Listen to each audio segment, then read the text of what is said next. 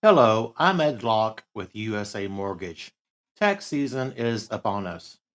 Did you know that 47% of Americans are planning to use their tax refunds for everyday expenses, home improvements, and vacations? What if you used your tax refund for a new home instead? Again, this is Ed Locke with USA Mortgage.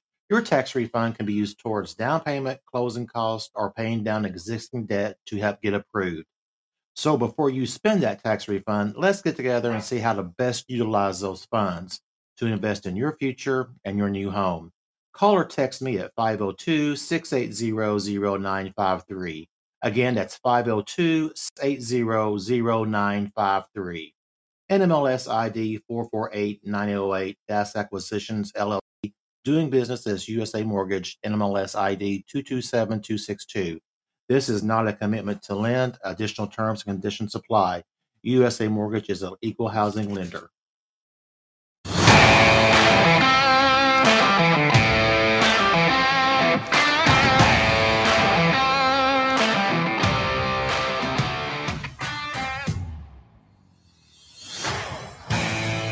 You have scoured the podcast world. You have finally found the place where news is weighed in the balance. Welcome to Newsworthy with Stephen Jerry. Two words and two question marks.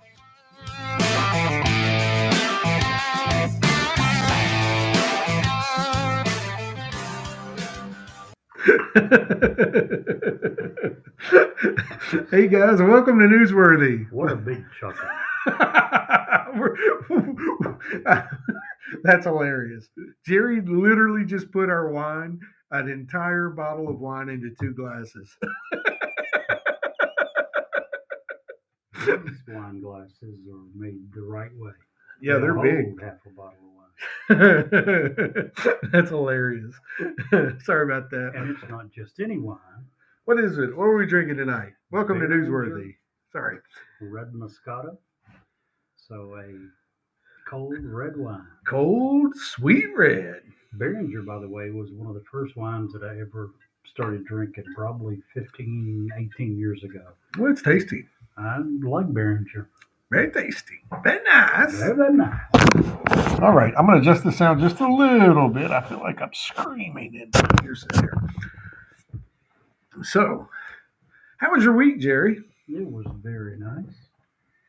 The weather has cooperated and warmed up in the mid 50s, so very nice weather for January here in central Kentucky. Oh, I'm aware of how nice it was the last couple of days. I got on some two wheel action. Gosh, that's loud. Sorry. Got the bikes out. Huh? Yeah, had to.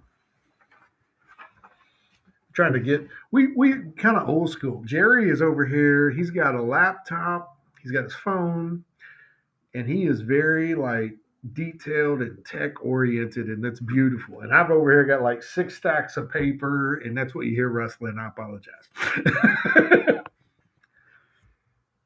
it's okay though. I you know I don't care. At least with the paper, you don't have to worry about is the computer going to come on? Or is it going to be locked into a loop or Right, right. not wanting to ever let you in? But yeah, well, no, I've got that. My other laptop that we used to run the show on is that way right now. It's completely just blah. I don't know what's wrong with it. Um, hey, Double, we're glad you're here. We missed you last week. Double is a a workaholic and had to do a double last week, so she missed our show. It made me very sad faced. I'm glad she was able to make it this week. Yeah. So, Jerry, real quick, tell people how they can get a hold of us. We haven't checked the email in like two weeks. I haven't checked it. Have you checked the Well, I don't even have access to it anymore because you changed the password on it the one time. Oh, I did, didn't I? so I can't. Which I'm not that sad about, but especially after you encourage people to send feet pics. Okay, that's fine. You check it yourself. But yeah, they have a couple of options. They can email us at newsworthy with Stephen Jerry at gmail.com. They can also text us at area code 540 709 1318. So, um, real quick, last week we came o- you came over and we were here in the studio and we were trying to figure out how to do the call in and to make that work and and that whole system work out. And um, something we, we tried to do it on a closed session and Right. that didn't work um, because it, it it wasn't a real test i don't think so then we went live on the air just you know without any anticipation that anyone would actually join the show and we ended up having two people from south africa join Two very interesting people. very interesting people um, and i think we made a couple of good friends down there and it uh, We even hope that we can bring one or both on the show at some point. And uh, yeah, some interesting people. You know, they brought up a few points that made me take another look at what you and I usually talk about. If you had to sum up what you and I are usually doing, I would think the best way to do it is we're probably bitching about United States government in some form or fashion. We're not happy with whatever. And uh, I forget what it was that you mentioned, and the lady said, uh, "Yeah, we have those problems here. Only we have no way to do anything about it because the biggest problem here is corruption. Yeah They're just taking all the money and putting it in their pocket. well what we were talking about what she was bringing up that she wanted to talk about if she ever got the chance to come That's on the show right. was the rolling the mandatory brownouts that they have and actual blackouts for lots of time with electricity Ongoing. Ongoing. Not an emergency. no Occasionally, every once in a while, in the middle of the summer, when the weather in California is 118 degrees, we'll have those in California for a few hours. You know, in the hottest days, they go through this on a routine basis. Right. Can you imagine in America we have such abundance. Yep. You know, you by far are one of the biggest food hoarders I've ever met. Um, two deep freezes, just chuck full, your freezer's full, Pantries. your stocked. stocked. Imagine having to shut your power off Yeah. three hours a day. She e- that. Every right. you just can't keep any fresh food that you the can. butcher shop she specifically mentioned. She said a lot of them they either can't afford the generators uh, t- to buy and they can't afford the fuel because this is again this is not something that happens two or three times a year in the middle of the hottest days of the summer. It's an everyday This thing for them. happens all the time. And she was actually blown away that in America, we had anywhere in Yeah. the nation that still even had those issues. So, you know, it'd be really great to get her on and get It get would. get chatting. We got some great guests coming up very soon. Uh, part of the reason we was working on that online, trying to get people to call in, we have um, Ron, who's going to be joining us from Montana. Uh, he is uh, relevant to us, and and what he he as much as you're a food hoarder, this man's a prepper. And he is, and I'm not talking about somebody has an extra bag of potatoes stored away in the in the. It, he's got an actual whole basement that is sectioned off for different parts of survival tanning uh, iron and metalworking uh, i talked to him had a real good conversation uh, can't wait to get him on just to you know talk about a little bit about say somebody wanted to start prepping for what they call shit hitting the fan um, Or as you call it, the World War III that everyone is pushing us towards. Oh, absolutely. I still believe that. You can laugh all you want to. I still think that that's where we're heading. Um, smile, but not but uh, so we're going to have him on very soon. Um, at some point in March, uh, Clay Davis will be joining us again. Again. Uh, we're going to be talking about a huge problem that's started a few years ago as a rumbling, and it's actually getting some traction now, especially with states that are becoming more and more divisive. Um, and we're going to be talking about secession, so can't wait to have that on. Also, going to have uh, a a another lady on, Kylie. She's going to come on and she's going to talk about a very dark topic, um, something that we've kind of touched on in the past, but from a different perspective. What it's like to be a a a child growing up with parents who are addicted, um, and that's that's a it's going to be a, a a miserable. So we're gonna we're gonna chit chat with her and try to get a, a feel for what that is and what that's like. So a lot of guests coming up. Can I add something real quick? You can add whatever you'd like, Jerry. You, you brought up something that uh, I hadn't thought of in some time. If you really want to be encouraged, if you want to see a video that it's just an outstanding video, Google 10 year old blind autistic boy singing Open the Eyes of My Heart, Lord. It's uh, the guy's uncle comes on and introduces him. He says that his uh, nephew was born to drug addicted parents. And he, within the first, I don't think he even left the hospital with mom. He was taken into foster care.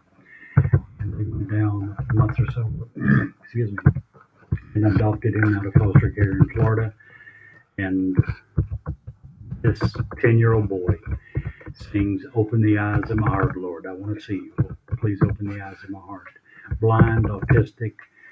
Uh, yeah, you talk about an humbling song, a very encouraging song. It's just, yeah, an awesome video. Yeah, yeah, absolutely. I've never watched the video. Things like that make me put me into a spot that I don't like being in. To be blunt, um, Why? huh? I, trust me. I mean, if you want, I understand what you're saying. It Yeah. will make you feel so humble. It'll make you feel so guilty of why am I complaining? Right. But at the same time, if you want to see it, the evidence of God working in someone's life, watch this video. Yeah, Just watch it. absolutely. Sounds like a good. Will you leave a link to that at the show? Good. Um, Yeah, absolutely do that, man. Um, so, Jerry, guess what I don't have this week?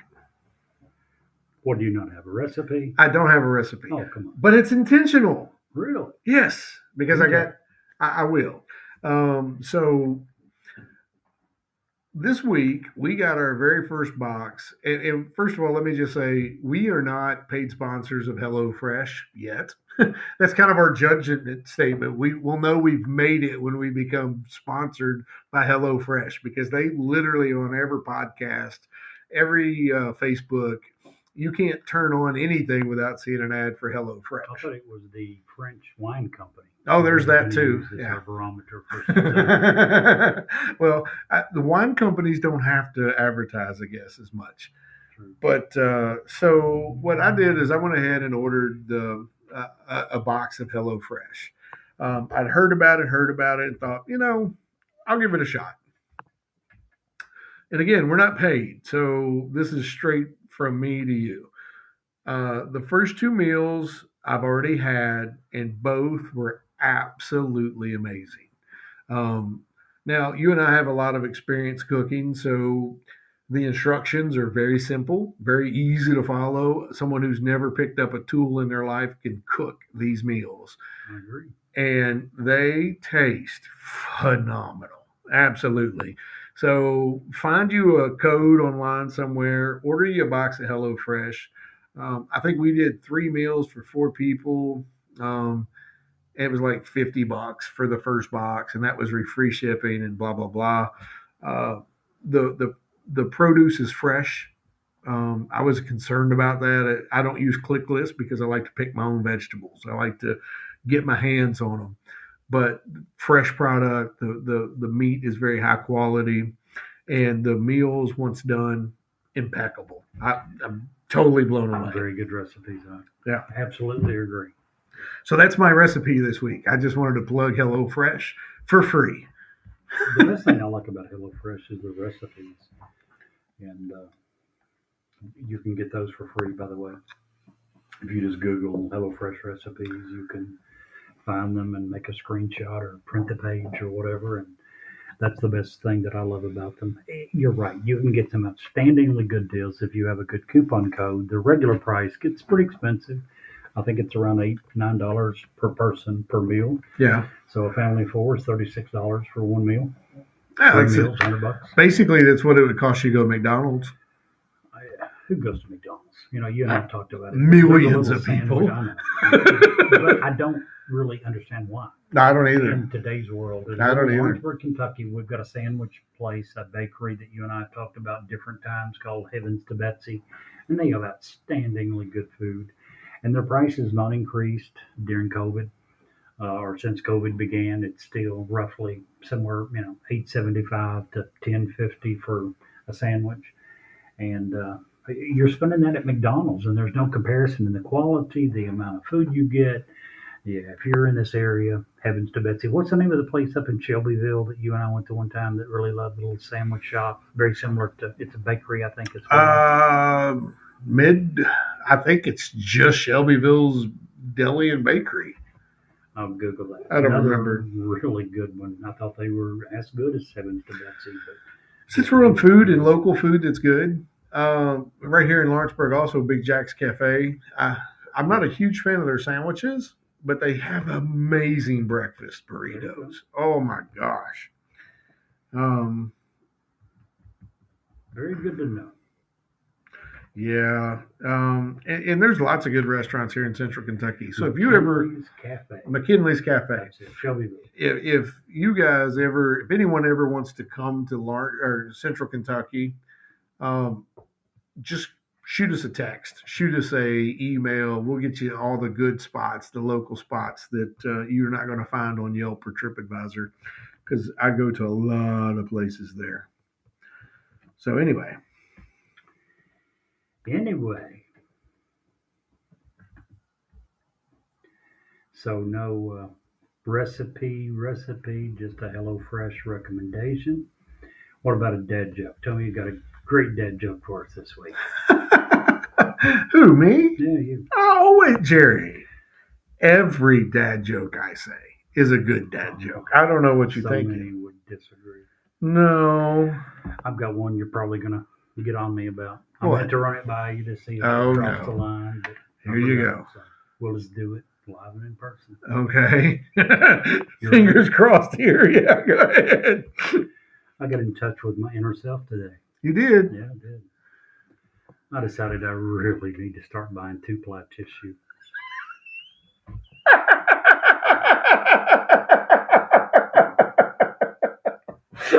So two part. I, we're going to stop the podcast right now. You need to go wash your hands. you touched my wine glass with that hand. Have no problem. Oh man, and working out all this technical stuff, Jerry. You know what I realized that? if you get slapped with a with something in high frequency, it hurts. Well, I'm sure it does. H E R T Z. It hurts. Love Oh. those high frequency. You're cracking me up. So, so we got lots of stuff today. We do. Um, lots of things to get to. Jerry and I have already literally thrown things across my kitchen having dinner. His blood pressure was up to that level, literally. um, and so we're going to get into some of those things. Um, but first, Jerry, why don't you start us this time? I started last time. I'm going to take a chill. I'm going to gather myself. And I will actually try to do a light hearted one, one that hopefully will lower your blood pressure a little bit. Uh, yeah, it probably won't do that. Hopefully, it won't raise it anyway. I know you're not a huge LeBron James fan. Last night, I'm sure you heard he broke Kareem Abdul-Jabbar's record. He is now the all-time leading scorer in the NBA. Uh, I, I'm not a huge LeBron James fan myself. I've become much more a fan of his in the last I don't know three four years. He's become more of a team player, I think. Still not a huge LeBron James fan. I'm a huge NBA fan. I'm a, a big fan of history, and he just broke a record that for so many years was considered to be unbreakable. And uh, LeBron James, as of last night, is the all-time leading scorer. Not only is he the all-time leading scorer, because you can do that by being a very selfish player. He became the first player in NBA history with 30,000 points, 10,000 rebounds, and 10,000 assists. He didn't do that last night. He said this one for a while. But when you think about it, 30,000 points, 10,000 rebounds, 10,000 assists, the only player ever. No one. Uh, when, when I first heard about it, I thought, you know, I'm sure Oscar Robertson, the big O, he was a very good rebounder, one of the great assist guys, and a great scorer. I thought, surely he, no. LeBron James is the only player to ever do this. So Kudos to Kudos to him him. for that. Absolutely. And I don't like LeBron. I don't like his politics. I don't like where he puts his opinions that's sometimes. not why we watch sports. Though. It's really not. Um, and that's why I don't really care for him because he interjects it into the sport, you know, and that's any of those guys that do that, I'm kind of not a fan of. So does Kareem. yeah. Kareem is No. known for social justice Yeah. as well. Yeah. So, yep, definitely kudos to him, no doubt. Uh, it is a huge accomplishment. Um, and what what can you say? Now, here's where I will draw the line. There's going to be comparisons now that say, "Oh, he's done this. That definitely means he's the greatest of all time." He's still got a long way to go to beat Mike, in my opinion. Sorry. But when you look at statistics, and I would agree with you from the sense that this is probably the biggest statistic, and that's number of rings, number of Yeah. championships. Oh yeah, That's the one place and the only one that I know of where Michael has still got him, unless you wanted to look at something like clutch shots or heart. or heart. or play. You know, uh, who was what was his numbers what was. Michael's coach name? Dean uh, uh, in college. Oh, Dean Smith. Dean. Smith. Dean Smith said it best when he was talking about Mike one day, and I think this is what drove him to become what he was. He said all players have the ability to turn it on and off on a given night. You know, Mike did not have that. If Mike was on the court, be it practice, be it by himself, be it in a game, Mike was 120% until he was off the court. The only other person that I would put up there with him for that, from everything I've heard, is Kobe. Kobe Oh, yeah, was the same. absolutely. One and two by far, in my opinion. It didn't matter practice, playground. And if you weren't at his level, Kobe was a lot more like, and both of those guys, because of their mentality, made their home teams better. Because if you were going to play with them, they you didn't need a, you didn't need a coach to tell them that, that you needed to step up because Mike gonna be in your ear, Kobe's gonna be in your ear. That's why him and Shaq didn't get along very well because Shaq was a big no. A lot of people knew Shaq as a person that yeah, he'd goof off in practice a lot, and that didn't sit well with Kobe. So uh, I will apologize. My dogs are probably going to bark real soon. Ramona and Eddie and Sonny Ray. I apologize. Um, That reminded me of an old Pat Riley story, by the way. During the heyday of the Lakers, someone uh, was interviewing Pat Riley, and they mentioned, you know, you've got to have a really tough job.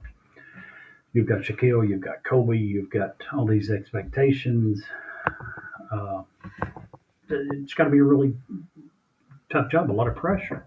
And he said, Not really. He said, I just show up to work every day and say, Mr. Johnson, what would you like to do today? Magic Johnson. Yeah. And uh, somewhere along the line, I, I never heard Magic Johnson being thought of as one of them, like we're talking about. But if you got a uh, Magic, if you've got a Michael Jordan or you've got a Kobe on the team, yeah, it becomes a lot easier. yeah. They do a lot of the coaching. Steve. Kerr. They don't allow the goof offs. They're, they're going to insist on everybody bringing it.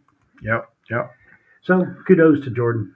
Yeah, absolutely. And to uh, we didn't get off uh, LeBron. Kudos to LeBron for LeBron, for doing this thing. So appreciate that. Absolutely. So what do you got for us? Hopefully it's not one that's going to elevate your blood pressure.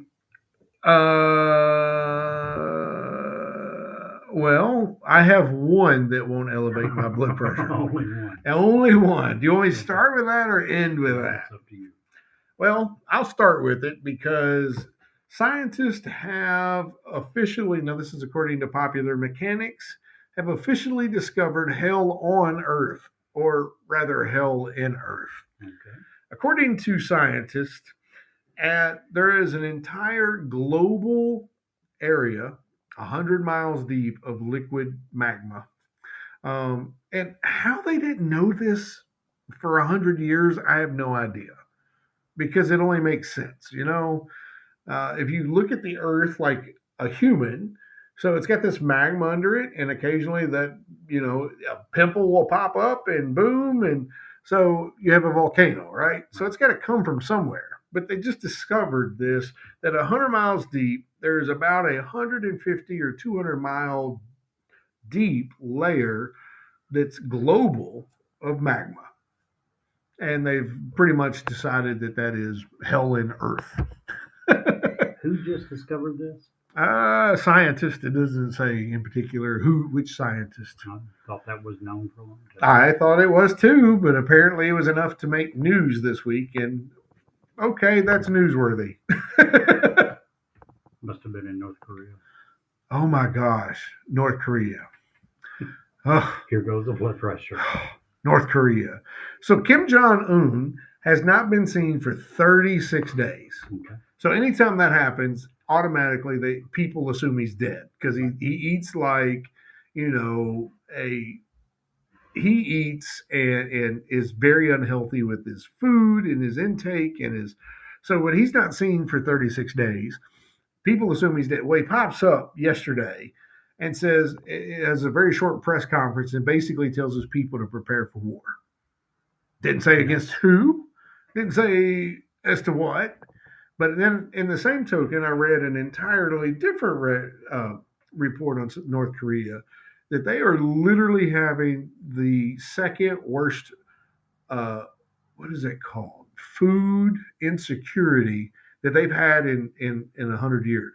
And they've had a lot. Yeah, and this is going to be they're leading into their second worst one because the the crops that they did run were damaged last year due to a typhoon and flooding, and uh, there was a whole lot of, of course, the sanctions that everybody has against them.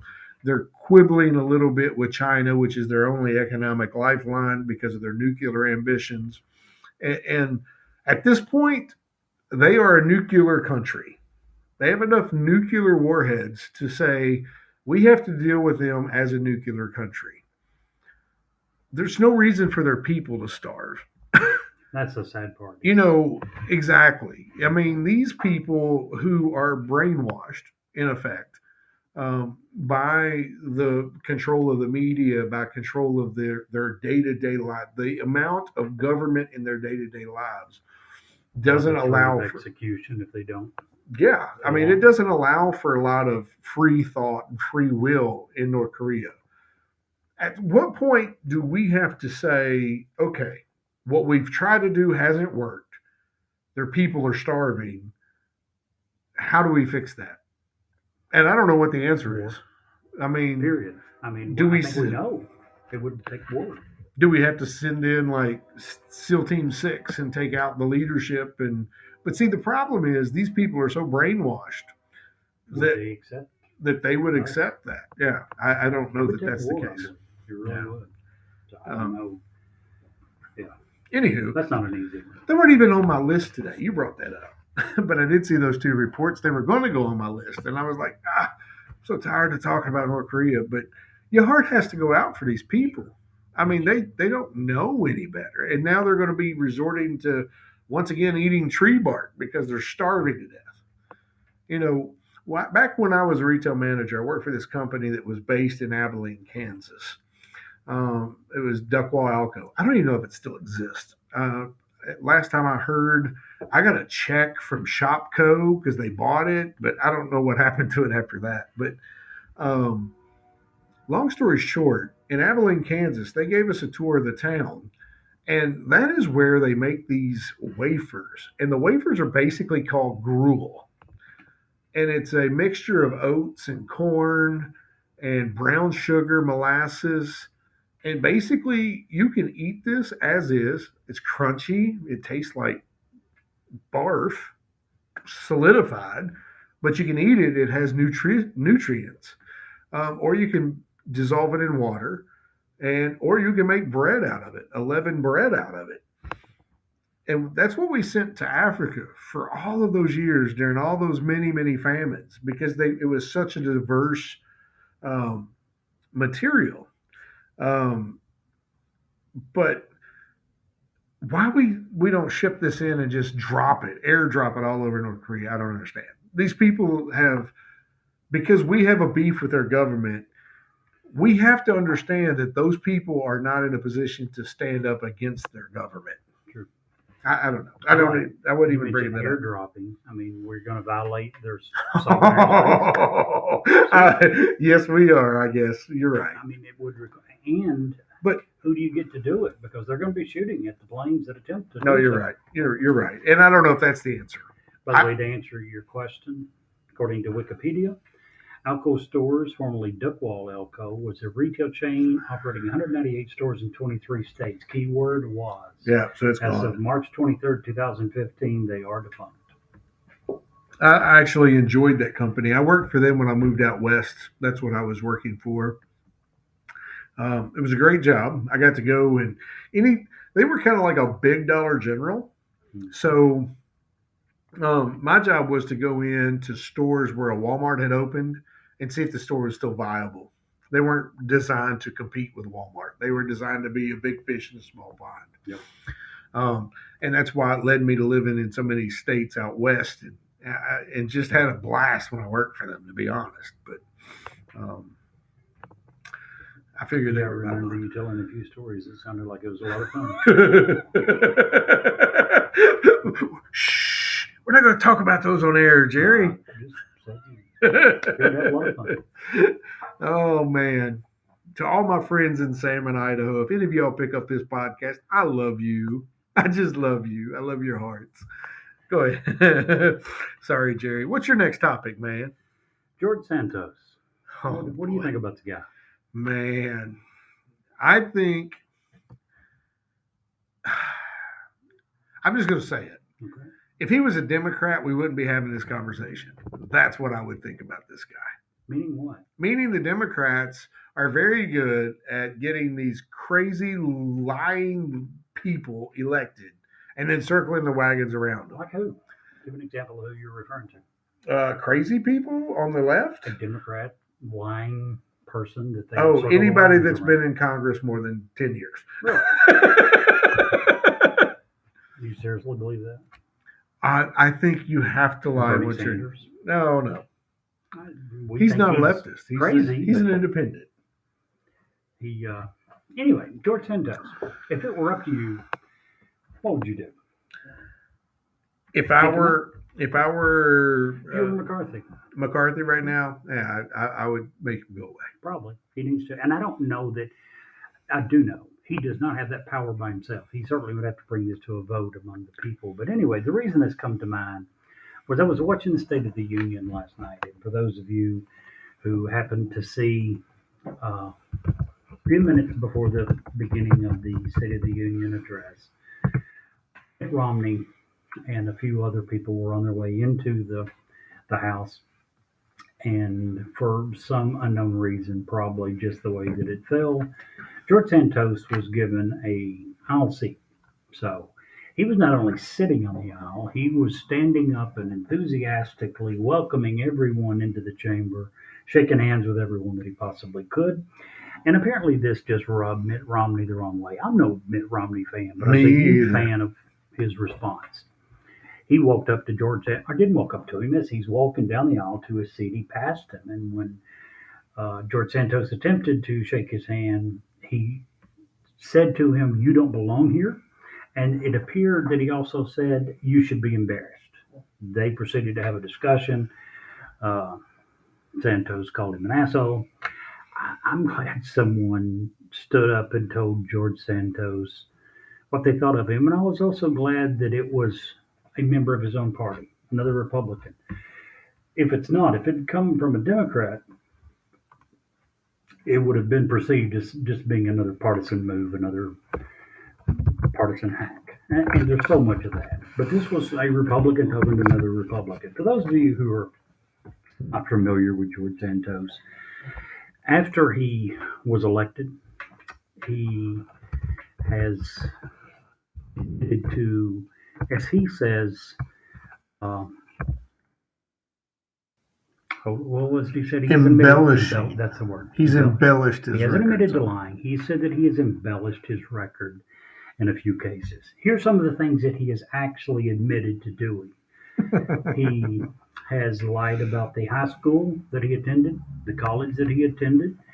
He, on his website that he created when he was running for office, he stated that he had graduated with a degree in economics and finance from Baruch College, and he also said that he was a star on the volleyball team. He later admitted that he had never applied for, much less attended the school, or any college for that matter.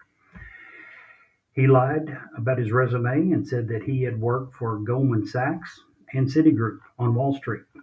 Both companies say that they have no record of his ever being employed with them. He lied about founding an animal charity. He, while running for New York's 3rd Congressional District in November, his campaign bio discussed his husband. Now, his husband has never been seen in public with it. There's no marriage record of the husband. We do know that in 2019 he did divorce a woman in Queens. He wrote in Twitter that the September 11 attacks, the 9 11 attacks, had cost his mother her life. Then a few years later, he wrote on Twitter on December 23, 2021, he said that it was the fifth anniversary of his mother's passing, which would mean that she passed away in 2016, uh, which is confirmed by her obituary, which was 15 years after 9 11. He's lied about his grandmother being a Holocaust victim. In an interview following his election, he said that he had lost four employees in the Pulse nightclub shooting. None of the 49 victims at the Orlando club had ever worked for any company that he claims to have founded, worked for, or been involved with. This guy just, Steve summed it up well. He apparently just a pathological liar. He lies about everything. Um, but yeah, when you're lying about the credentials that enable you to get your elected office, as far as I'm concerned, I think they probably need to see that this guy goes away, especially in my opinion, because of something you said a minute ago the Republicans claim to have the moral high ground, right? They claim to be the moral party, the party that tries to do things right. You can't allow a guy like this to be in your party after lying about everything in his life, apparently. So, not a positive one, but hopefully not one that got your blood pressure up anyway. Well, politicians lie. Sure. That's what they do. If it's not lying to get elected, it's lying to stay elected. And I have another politician here. Can I have one more thing? Sure. Move on. Sure, sure, sure, sure. Glad you brought that up. Romney had a great saying today when I heard he was doing an interview and they asked him about his confrontation with Santos. And Romney said this. He said Santos says that he has embellished his record. Claiming you got an A when you actually got an A minus or a B plus, that's an embellishment. But when you claim you graduated from college even though you never attended, that's not an embellishment. That's lying. And I absolutely agree. Many, many, if not most politicians would absolutely embellish their record.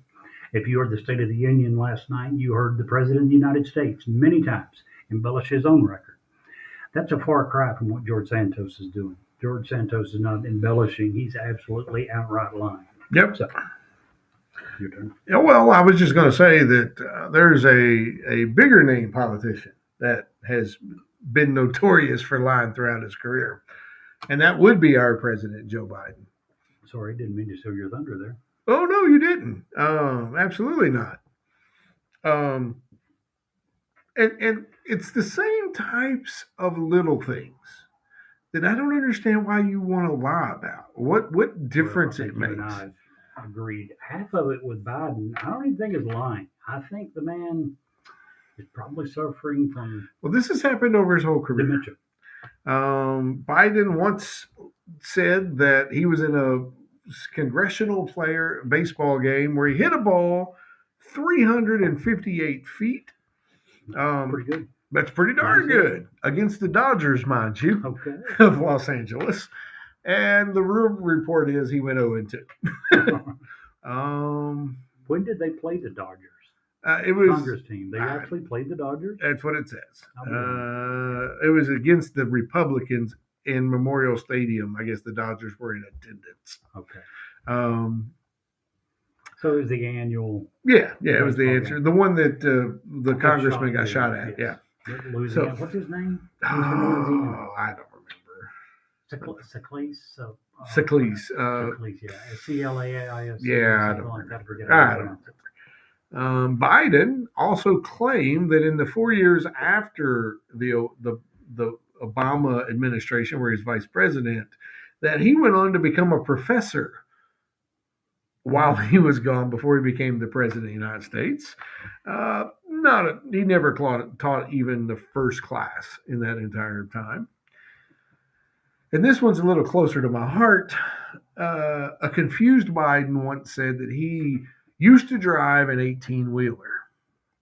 Um, he has never had an actual job outside of politics, period. Um, He was being totally honest last night when he looked around and said, I have been here as long or longer than most of you. yep, True. absolutely. Um, he also went on to repeat that he used to drive a tractor trailer at a different factory that made parts. I think that was a Caterpillar, Caterpillar place. Um, He made up a he entirely made up a story about visiting Israel in 1967. That never happened, uh, and he couldn't even remember his Secretary of Defense's name. How much of this do you think is confusion? Oh, I think I think anything in the last five to six years is definitely some sort of How much of this was before that? Um, several, a few things, and I don't, I didn't look at the dates of this stuff. This is just a report actually made to us by the Federalists, um, and even even at the State of the Union last night, he got confused about Chuck Schumer, which is right out of the gate. Well, he did correct that. he did correct it. Um, he got back on script, which was But good. that was like one of the first few things that he said. Yeah. So anyway, um, my next thing, I have two things, and they're both kind of big, and they're both going to probably put us into no man's land. So I'm sorry about that going in. But the first one I have to bring up is the debt ceiling. Okay. How many, and I'm talking, now, this is Steve, the independent, talking today Okay. because I want to put it out there that we need to stop raising the debt ceiling. Period. It has to stop. We are at 31 plus trillion dollars in debt right now. That's enough money that if every American paid $100,000 for the next, was it 300 years, we would never have that paid off without serious. I mean, that's paying, as credit cards say, the minimum payment. we literally borrow over a million dollars every minute just to pay the interest on the debt that we owe. And I am so scared that we have this debt ceiling conference coming up with Joe Biden and Mike, Kevin McCarthy that this can is simply going to get kicked down the road again. It always is. It always is. When was the last time we had a balanced budget? Oh, I can't. I. I don't even know if I was alive. Oh, really? Bill Clinton. Bill Clinton. But it Oh, took those days of prosperity during. Excuse me. it took people like Newt Gingrich that had a set to make no, it happen. It took uh, Alan Greenspan. That's what it took. It took an unparalleled economic prosperity period for us to be able to get there. Here's the thing. First of all, I want to say that that is really good wine. I told you. Very, very fantastic wine. I told you guys earlier that Jerry put literally half a bottle in each of our glasses. My glass is gone. I'm not scared to say it. Um, so anyway, we have to we have to rein this in. This is stupid. Now, some of the Republicans came and said, and and you know these are guys that I normally support, the Freedom Caucus, and saying, hey, we got to cut Social Security, we got to cut Medicare, we got to blah, blah, blah, blah, blah, blah, blah, without touching de- defense. And I am a big believer of all the programs that we have available that, that our government pays for. You don't touch Social Security. That's not your money.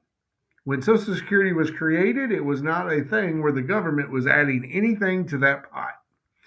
That was American people working every day of their life, having that money taken out of their check for their retirement as a safety net at the end of their lives. And their employer matching. Absolutely. It was It's a re- Absolutely. employer, but government nothing. nothing. They're not contributing. The only thing the government was going to do was to keep it, We'll it. oversee it, and then give it back to the people when they ati- uh, uh, reach the, the retirement age, I think 62, 65, whatever, whatever they decided back at the time. And since then, our government has pillaged, probed, taken, stolen, whatever you want to call, to the point that it's almost insolvent. Yep. Um, so when the Freedom Caucus comes at Social Security, Medicaid, Medicare, hands off. That's not your money. Now, in the defense of the Freedom Caucus, is very, very, very few members who are asking for the money to come from Social Right. Security. Very few. Right.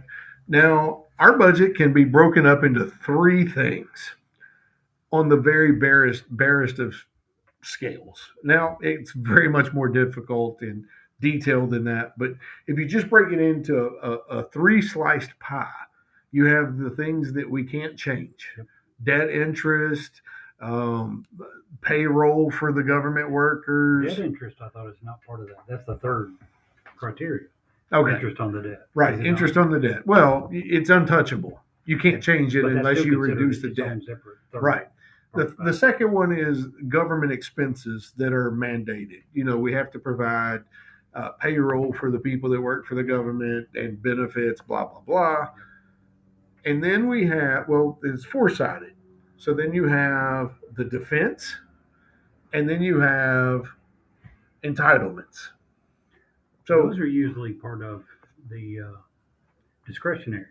Well, that's what I'm getting at. The, the entitlements and discretionary money, that all falls into one. The defense is totally separate. Well, there's discretionary, non-discretionary, and and everything that I usually see it divided into three: discretionary, non-discretionary, and interest on debt. Yeah, well, there you go. Well, discretionary would include defense and entitlements.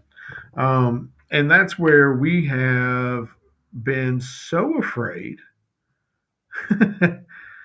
Uh, of touching defense because, oh, look at you, you're cutting defense. You can do that in a smart way. You absolutely can. Um, you can even touch entitlements on a smart way. Yeah. And you're going to have to.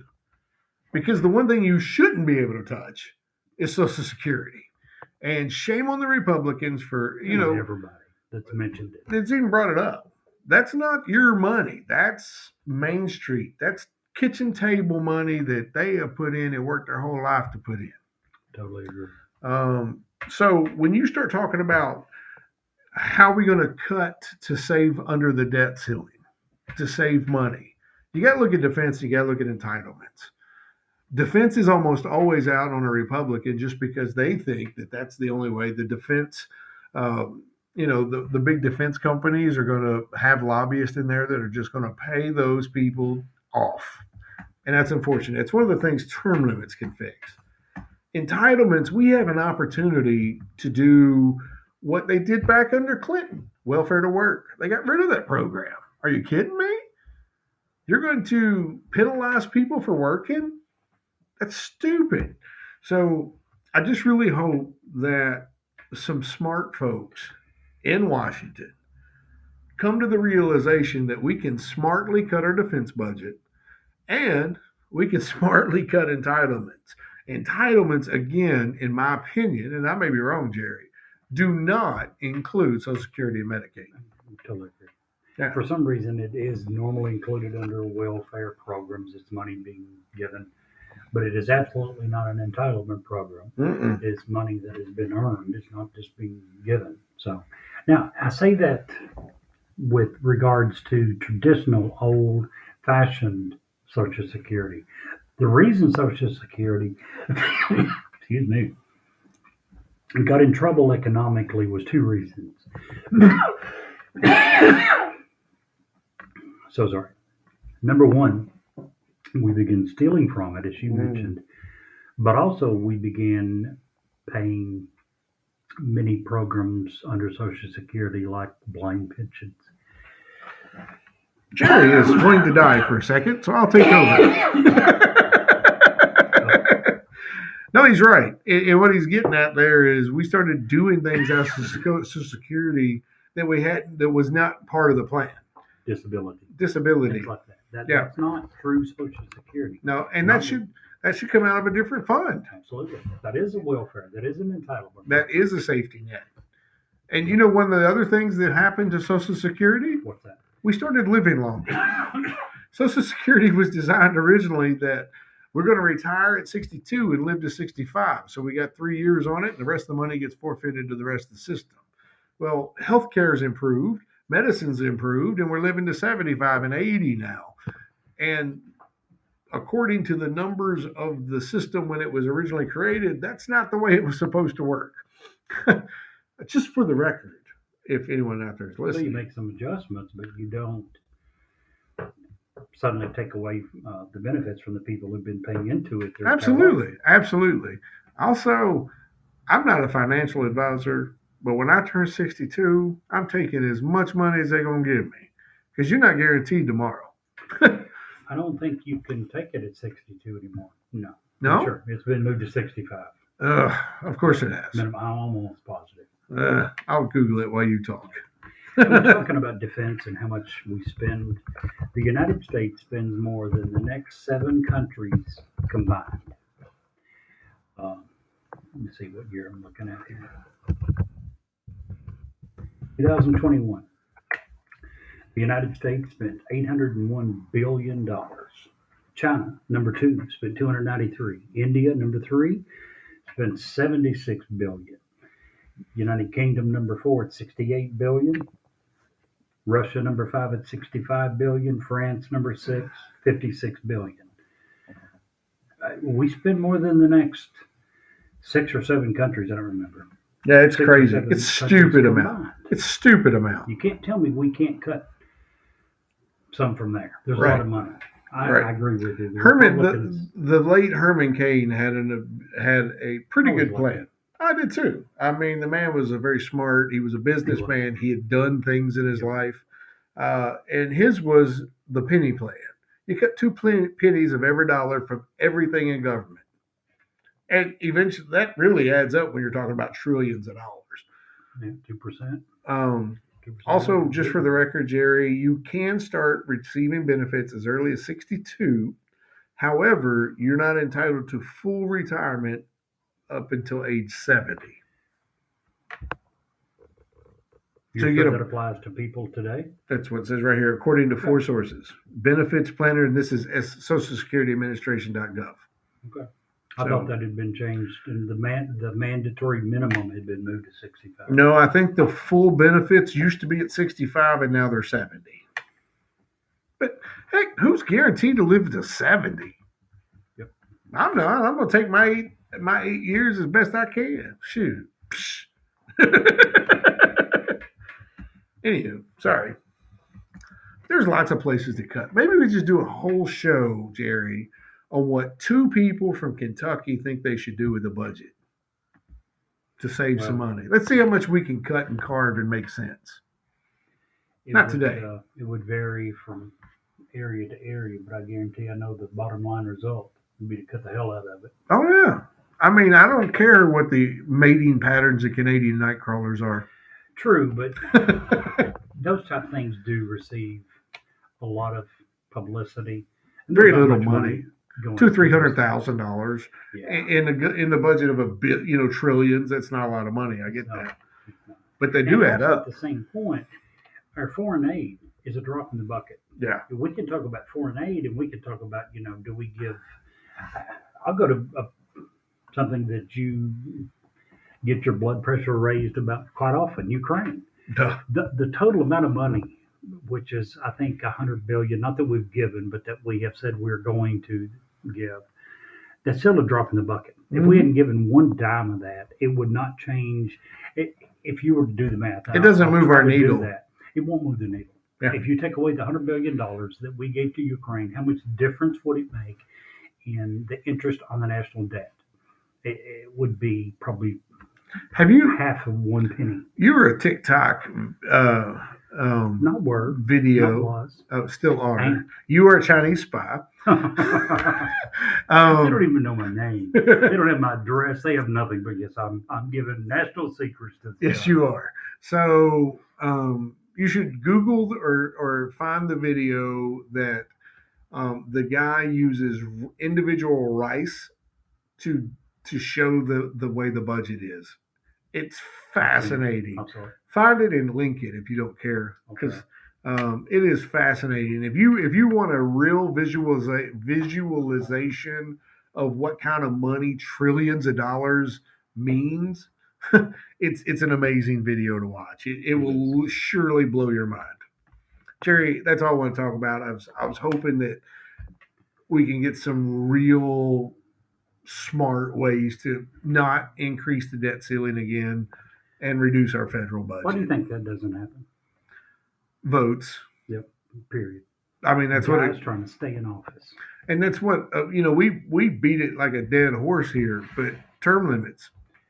You know, our original reason for our show was to determine if things need more or less news coverage. That is one that needs more coverage than you can possibly give it. Absolutely. The fact that we are screwing our grandchildren's grandchildren's grandchildren Yeah. is what we're doing with our national debt. Yeah, it's it. stupid. The And- country literally cannot keep going in the route that we're on. Um, that's 100% correct. And, you know,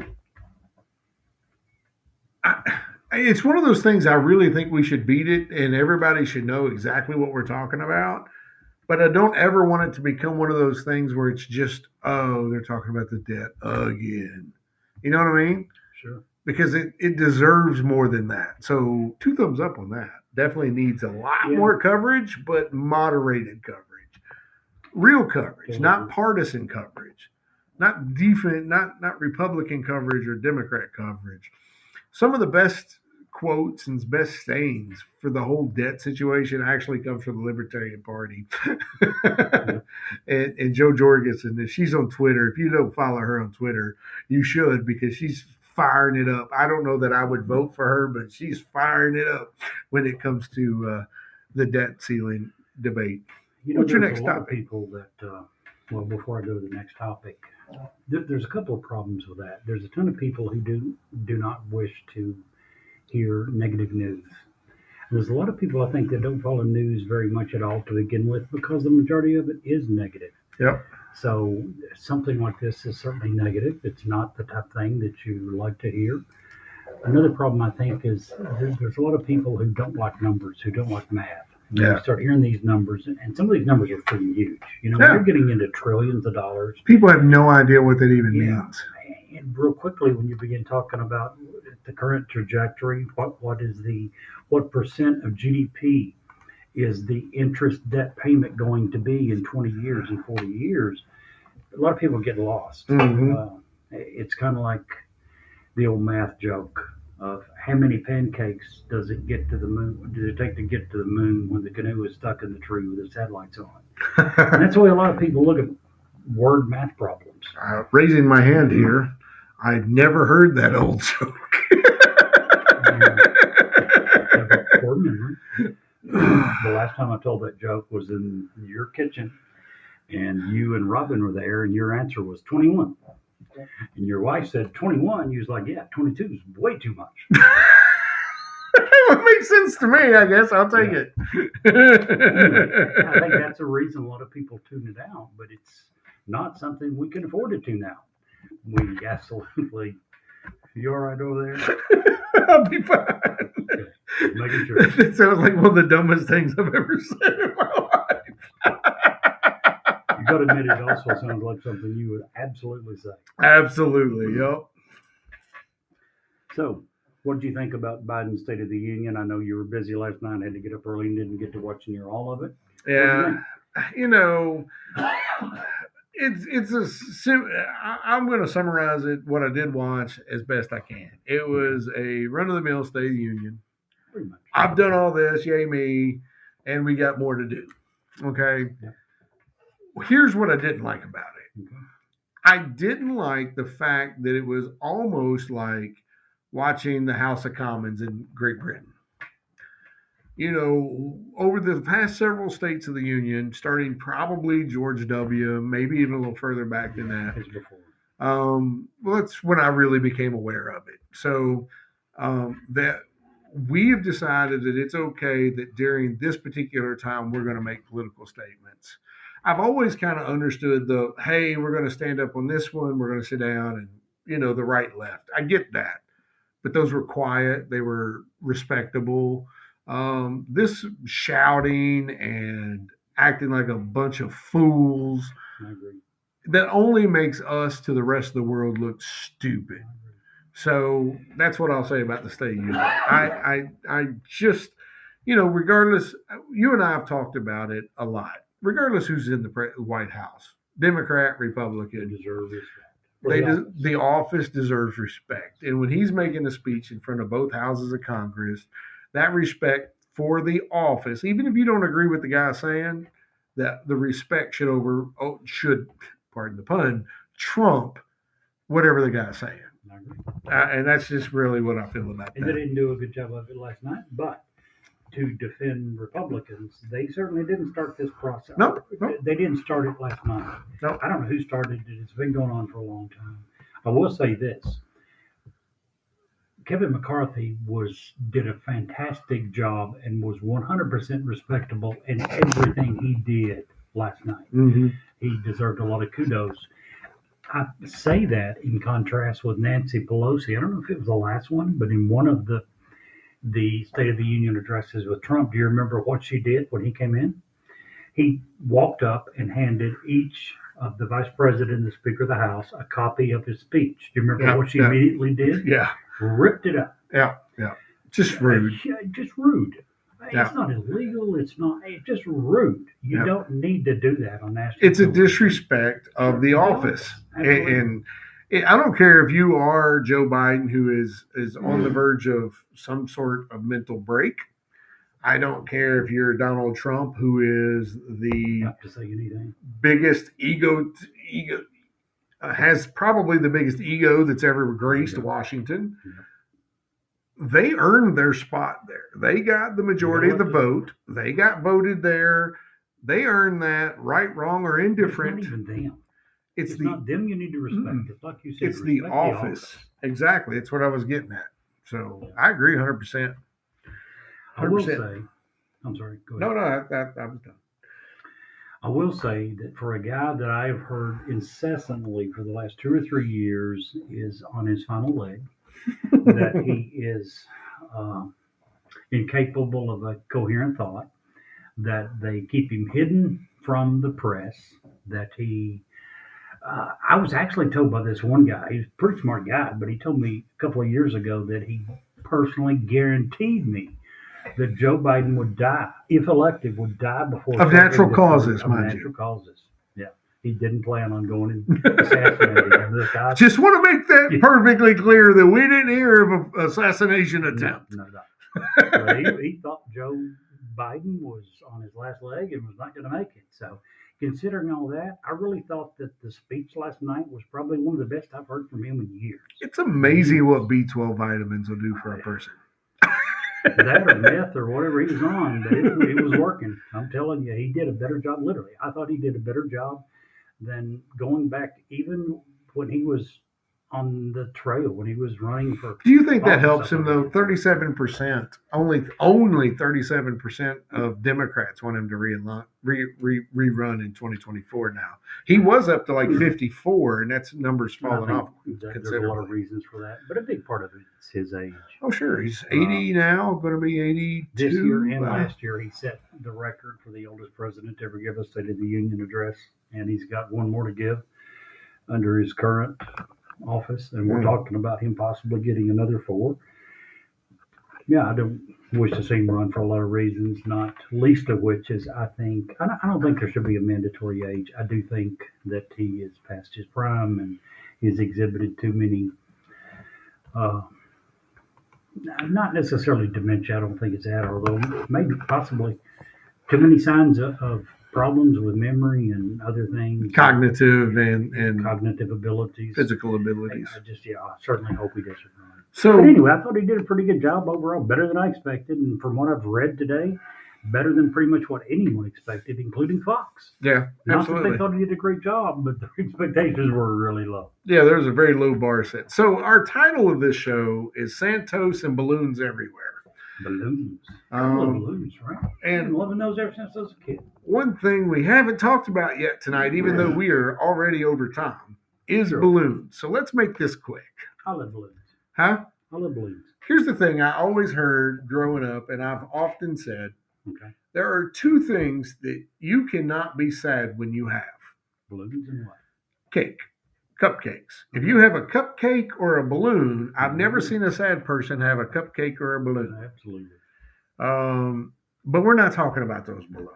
Well, maybe, maybe Xi Jinping had a big birthday celebration and his balloons just got away. and they made one giant, huge balloon. No, Three there's- football size. There's there's another one in South America right now. So at least two balloons got away. nice big balloons. Um, listen, and you and I were talking about this is what we were in the kitchen throwing things about. um, because it's my belief, even though I'm clearly in the minority with our uh, our military. military leaders who think that it was okay for this foreign entity to fly through our airspace. I not think it was okay. Uh, well, they allowed it to happen, and inaction Now tell them is. why they allowed it to happen. I'm getting there. Why Good gravy. He's so anti Steve today. You hate my guts today. Never hate your guts. so our military thought it was wise to allow the balloon to float over our North Dakota and Montana nuclear sites, and then take a flight down through Missouri over our stealth fighter base, and then finally, when it gets out of our country and heading into the ocean, we decide to shoot it down. Um, to his credit, Joe Biden actually wanted to shoot it down in Montana As soon as you heard about it. as soon as he heard about it. Kudos to you, Joe. I agree. I never thought I would say this, Jerry, on air. I agree with you, Joe Biden. I agree. What the hell? What the on? hell? to steal Jerry's line. For real. Didn't make me have to agree with Joe Biden. Listen, here's a few statements from the Pentagon, okay? 100%, now this is according to US, US News. Pentagon chief, 100% clear the Chinese balloon was a military craft. According to Politico, defense secretary, balloon was part of a wider Chinese snooping effort, according to the Pentagon. That's what we believe. Now, Pentagon, according to the Washington Post, China has conducted spy balloon programs for years. According to the Yahoo News, Biden says U.S. China relations have not been damaged by the spy balloon. Are you kidding me? Um, Well, they've been doing it for years. Why would this one suddenly damage our relations? well, because this one got caught. You know what I'm saying? Caught. Just didn't get reported to the right people, apparently. Apparently. And that, that even, I'm glad you brought that up. because one of the guys that I used to have a immense amount of respect for, General Mattis, Mad Dog Mattis, military Marine general. My son served under him while he was the head. What is that? The commandant of the Marines. Um,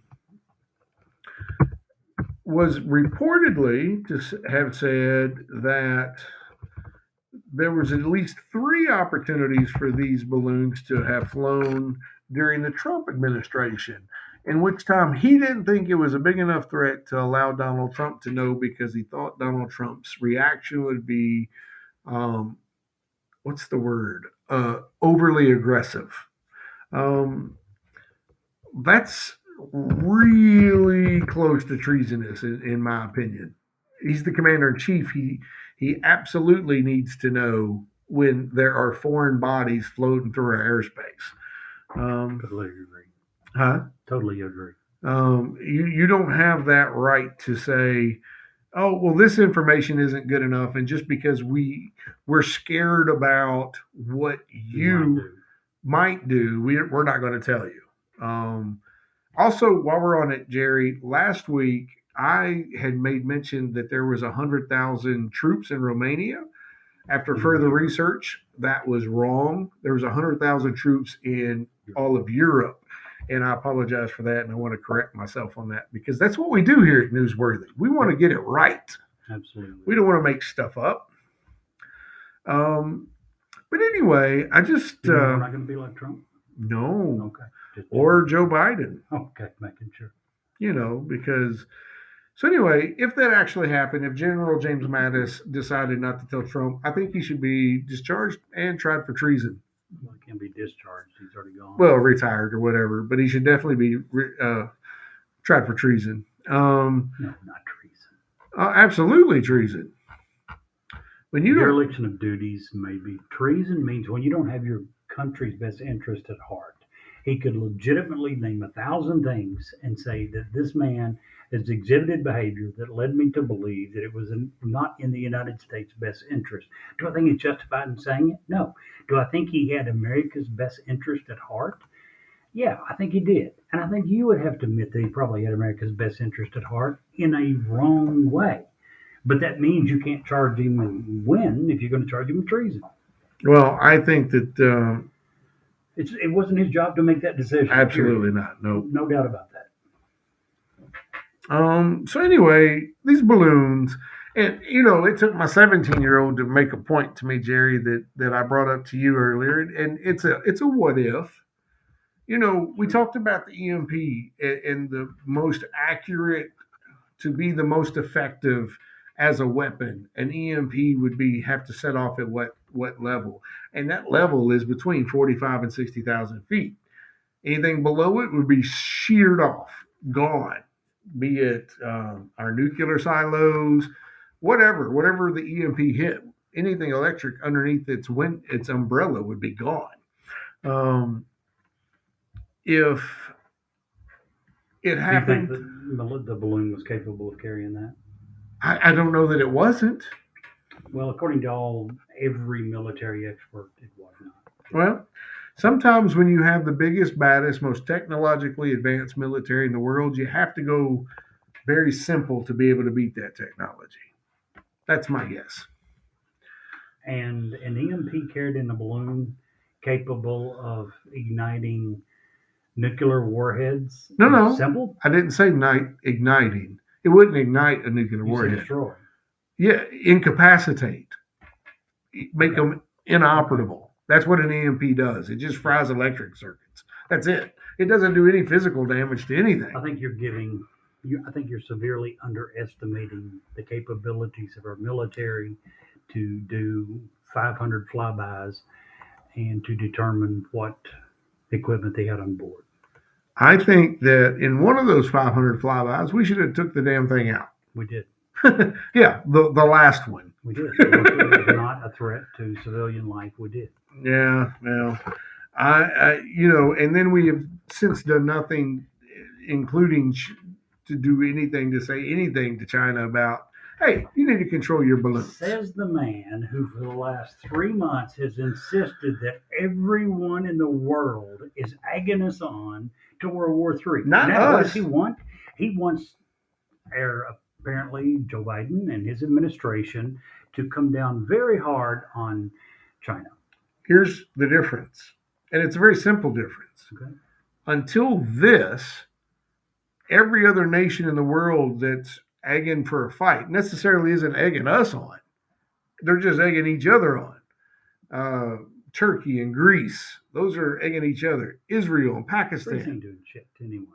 Oh, I can I can show you reports that say they're at odds with other people They're trying to start. odds. They don't have a military big enough to beat Just saying. the Minutemen of Massachusetts and Wassaw County. I'm not saying they do. I'm simply saying that they issued re- in regards Poland. I have no Is idea trying to- that county exists in Massachusetts. I don't either, but we'll say it does. Why not? Um, it's the county just outside the county that had the Tea Party. There you go. They they had the le- the the slightly less important uh, Boston um, coffee um, party There you go. where people wore wore ball gowns. I like the analogy. Yeah. So, but basically, every country in the world is gearing up for something against somebody. I'm not saying they're all against us, but none of those countries have came to and within our sovereign nation. This was. This was in our airspace. And you and I can go back and forth that satellites go over all the time. Sure, satellites don't have the capability of dropping an EMP on us. Or, as my 17 year old, who had a very legitimate fear, who's to say they're not shooting COVID 2.0 out of the thing? And I realize that at 60,000 feet, it's not going to get to the earth. But that's coming, that's just fear from a 17 year old who heard about this. You know what I'm saying? I Chinese China doesn't have that right to make our children scared over their stupid balloons in our airspace. Neither does Russia, but you don't want us to do anything to stop them from reassembling the greatest threat to America that there's ever been. You think that a potential Russia a hundred years from now A hundred years from now is No, more a threat problem. than China But- right now? But a threat two years from now? Absolutely. Russia has shown and exhibited anti US behavior far more than China has ever begun to think of. Now, many of us, myself included, do not believe that China has our best interest at heart in any shape, e- form, or fashion. Mm-mm. Russia has absolutely said they would love to see us annihilated, wiped off the face of the planet. Now, are you talking Huge about difference. Russians from today or Russians from the Cold War era? What makes you think that that has changed? What makes you think there's one bit of difference between the Russia from 20 years, 30, 40 years ago and Russia today? Well, I, they haven't done it. Because they haven't had the ability to do it since the dissolution of the USSR, but you want to help them reestablish I do that. not. I will say it one more time. And do I need to get crayons out for you, sir? Just because I do not support our involvement in the war in Ukraine does not in any way, shape, form, or fashion mean that I am pro Russia or pro Putin. Maybe not, but I'll say it again for the guys exactly in the back. Putin wants. No, I'm not doing anything that Putin wants. You're discouraging the United States government from taking any actions to prevent him from reassembling the USSR. I'm I am saying that we have got to stop being the police of the world and be the firefighters. And I, in your defense, I'll also say that we have to draw a line somewhere. I also thought that sending the Abrams tanks was going was crossing. the line. Absolutely. In thought that was fact, our very own president said in March of last year said that if we send the tanks, it'll never happen because that's the beginning of World War III. Totally agree. I thought that 41 tanks are heading that way. I don't know where the line should be. I do think we should try to prevent as much as possible without crossing the line. The USS or, or Russia from taking Ukraine, which to me would be the first giant step in reassembling the USSR. Poland has already started to talk about sending F 16 fighters that they bought from us to Ukraine. How long do you think it's going to be before we're sending F 16s? Well, I would like to say it would never happen, but I said that about the tanks for a long time. I mean, if we're if we're going to go to war with Russia over UK or Ukraine, excuse me, declare it and do it and be done with it. I, that's all I'm saying. You, if you're, I am so sick to death and No, I get it, I tired it. of all this crap. Do you not think? Stop and look at Congress. Congress is immobile. So how long would it take to get anything through Congress? You're It- saying that's the, the route. I'm need to go? saying that is the route the Constitution says we have to no. go. to declare war, yes, but not to take actions that hopefully. The, the president of the United States was given great power on an interim basis to make decisions on behalf of the United States to prevent catastrophic events from occurring. Joe Biden, along with Donald Trump and George Bush and Bill and every other president probably that's ever been, has made many such decisions mm-hmm. we know that part of that is because, like you just said, our Congress, even more so than before, but for many, probably 100, 150 years, has been basically immobile. No, there's there's been why- one example. There's been one, at least two Well, situations that that wasn't the case. on a daily basis if we don't have. No, I'm saying December seventh, nineteen forty. Once we're attacked, then whether it's 9 11 or Pearl Harbor Day, yes. Then, There's then a have no difference between making an emergent and and I'm not disagreeing that every president has abused that power. I'm, and, and I use that word against Republicans and Well, I don't even know that it's But abuse, listen. but when you read it, it's kind of what the original intent was. Yeah, it was in it, the original intent of that law was to allow the president to Yeah, make a latitude. split decision to get us to a point that we were stable enough to declare war or walk away. Now, considering We the can't fact, keep doing this crap. Considering the fact that, as you said in your words, Congress is immobile, We haven't given them a shot, Jerry. but but you've already said the I don't care. If we turn it over to them, how long So- would it be before they come to a decision? let's drive to Washington. Let's go to the wherever it is. Let's take the Constitution and rip it up No, because that's what we're doing. no, we're not. We cannot allow the president to get us involved into wars that go on forever without a formal declaration of war. Period. Or are we talking about being in, actively involved in? Not one United States soldier is hundred billion dollars, forty-one Abrams tanks. I don't know how many Patriot missile systems. I don't know how many uh, uh, freaking how many freaking artillery units, um, heavy equipment, ammunition. If anyone, by the way, has uh, link to a doctor that would be willing to come to this podcast, to consistently monitor Steve's blood pressure, it would be great. I could literally sit here and by the veins throbbing in his forehead, watch it go up. I'm just saying. we probably need Our president assistance. doesn't have the right to continuously do war. We have the the president should have eh, has very limited power to prevent American ca- I agree casualties to take it too far, and but I don't know how and, you. and re, to get a stable problem. for Congress to make a decision. Here's the problem.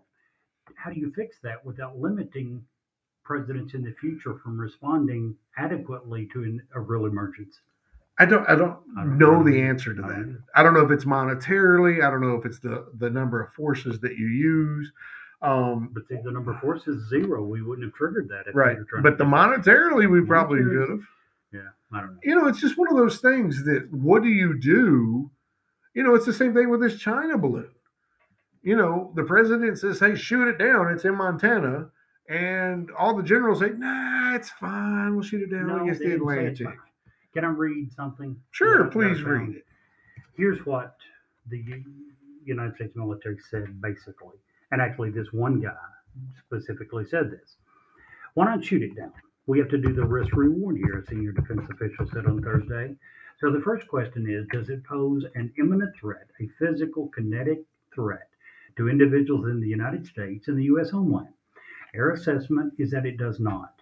Does it pose a threat to civil aviation? I know you've got a story of how it possibly did at one point, but his answer was our assessment is it does not. Does it pose a significantly enhanced threat on the intelligence side? Our best assessment right now is that it does not. So, given that profile, we assess the risk of downing it, even if the probability is low in a sparsely populated area of the debris falling and hurting someone or damaging property, that it simply isn't worth it. Now, that was the decision that, that from what I've heard, pretty much unanimous decision of the United States military. So, you're right. Biden heard about this, and everything I've read was his first thing was shoot it down, shoot it down now. And the United States military talked him out of it. Uh, do I think it's the right decision? Here's what I think. I think that the military experts who we, I think at this point, have to trust, at least to some degree, made the decision they thought best, and our president listened to them. Um, I was glad to hear that he was willing to take immediate action. I was also glad to hear that he deferred to the wisdom of the military. So I'm not against the decision to wait until it passed the homeland before they blew it up. Yeah, well, you and I have to do agree to disagree. There's a lot of space out west that they could have blown the shit out of that and it wouldn't hurt anybody. Yeah, it depends. And Depends on how widespread the debris is going to fall. I bet Sure. you 65,000 I think 13 miles up, that crap's going to come down over a here's what I think happened. What's that? I think we waited till it got to the Atlantic Ocean because we thought if we take the balloon down in Atlantic, we can recover the info box that it had on the bottom once it hits the ocean. That's what I think happened. Absolutely. You think there's a black box? You think these people put a black box? You yourself said the whole unit underneath the balloon was three football fields. Wide. This was not a There was three buses. Okay, three school Buses. buses, still pretty bang Oh, big. huge. So that's what we shot it down over the ocean for. It wasn't had anything to do with anything other than that. Um, but that's my opinion. And since you just had to go, I'm right. You're Steve. You're right. I'm so wrong. and I agree with you, Mochi. What if they just had a massive surprise, a supply of smelly socks in it? You know, it's right. It could be. We've gone so far over today. I just want to appreciate everybody for being here. Um, for our resident neighbor Dennis, I hope that this this has. Um, oh, there's my dog, Ramona. She's just barking at me through the window. I hope that Dennis has been overly stimulated and pleased by um, our voices tonight. That would be awesome. Um, that's an inside joke. I apologize. I have to throw it out there. Guys, um, one real quick thing. I want you to listen to uh, our sponsor. Uh, this one quick message, and then we'll come in and close the show. I appreciate you. Hold on one second.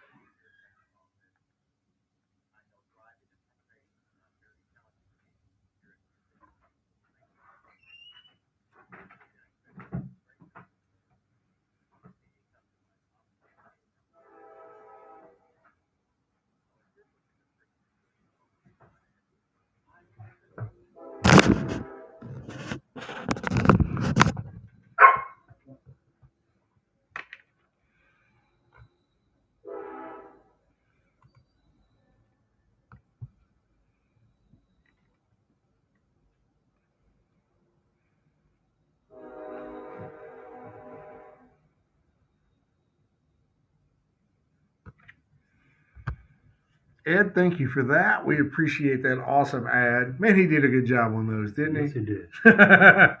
you gotta if you guys knew Ed like I knew he is a public speaker Ed is not so for him to come in and and work with us to get those ads done that was amazing it was great um, by the way Jerry when you left there for just a second uh, the we had about 6,000 call-ins and they all agreed with me that I'm right and that uh, we should have banished the Chinese sock dirty sock filled uh, uh, balloon into the nether regions of Canada.